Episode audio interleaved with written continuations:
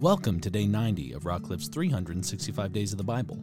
Today I want to share a highlight from our readings, which can be found in Judges chapter 4 through 5, with a focus on Judges chapter 4 verses 6 through 10. Has not the Lord, the God of Israel, commanded you, go gather your men at Mount Tabor, taking 10,000 from the people of Naphtali and the people of Zebulun, and I will draw out Sisera, the general of Jabin's army, to meet you by the river Kishon with his chariots and his troops, and I will give him into your hands.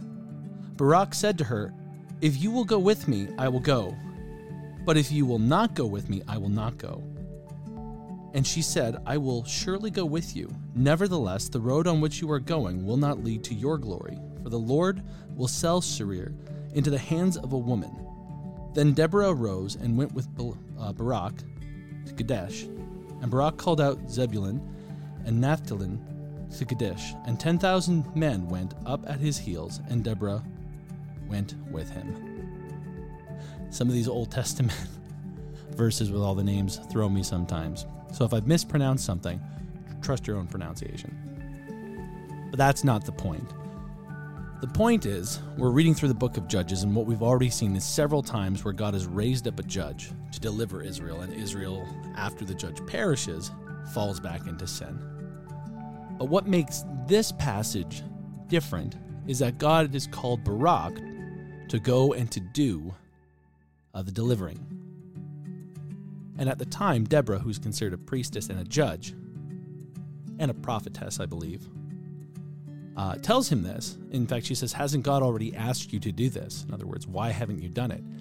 And his response is that I won't do it unless you're with me. In other words, Deborah had so much clout as a prophet and as a judge that Barak felt that if she went with him, he would be guaranteed victory, which shows how strongly the Lord was operating through Deborah. And in fact, chapter 5 is entirely her song of victory. And what we see here is Barak might actually lead the men. Deborah is really the focus of these two chapters because of her faithfulness and because of her steadfastness and how she actually leads the people. And this passage of Scripture can be difficult for some because they don't know how to handle it. But God raised up a female judge, and this female judge was quite accomplished and quite revered and respected. And whereas we see later on, a lot of the judges that God raises up live compromised calls, and we don't get that with Deborah. She's steadfast to what God's asked her to do, and she's steadfast in calling others to do what God has asked. And it's a great reminder that God will call whoever he wants. God will use whoever he wants.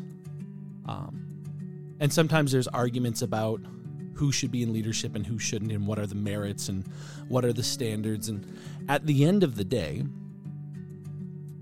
we can judge by the fruit, right? If someone aspires to power themselves and puts themselves in a position of authority within the church, and they're not supposed to be there, you'll be able to tell by the fruit, because charisma will only take someone so far, and if they don't have the character to match it up eventually, and it might take a while, it might not take a while, it'll come forth. Deborah had character. She had competency and she had charisma. We know this because people were willing to follow her, even though in that day and age, a female judge would have been quite the anomaly, and yet she does it with poise and with grace and with authority.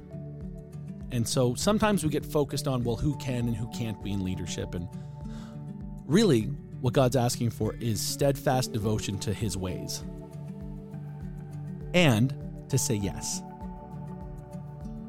And I honestly think that those are the two biggest qualifiers. Everything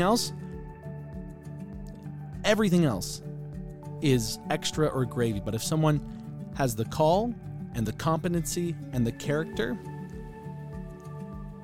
then who are we to stop them from operating in the gifting that God has for them?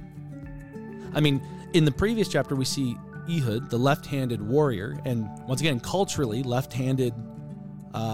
The left hand was not considered a good thing, and that's that. I mean, That's as recent as a few hundred years ago that the left hand was still considered an unclean hand, or the devil's hand is in recent history what it's been called. And there's some scholars who would argue that Ehud maybe had a deformed hand, and that's why he was left-handed.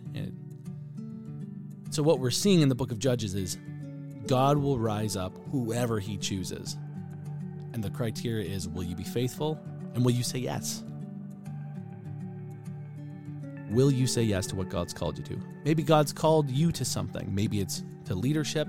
Maybe it's to encouragement. Maybe it's to a specific type of ministry. Maybe it's to a ministry that you think is outside of your wheel well. Well, if God's called you to it, say yes. Because he'll walk with you through it. And everything else will just be a distraction. Focus on God, and he'll move mountains for you. Have the faith. The other thing that we can get from this is Barak had been told, didn't the Lord tell you to go and do this?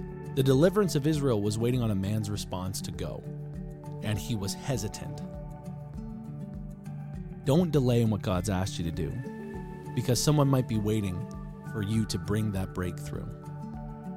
Say yes if he's called you, and go. May you be encouraged by the word and built up in the spirit. Join us tomorrow for another highlight. And until then, be blessed.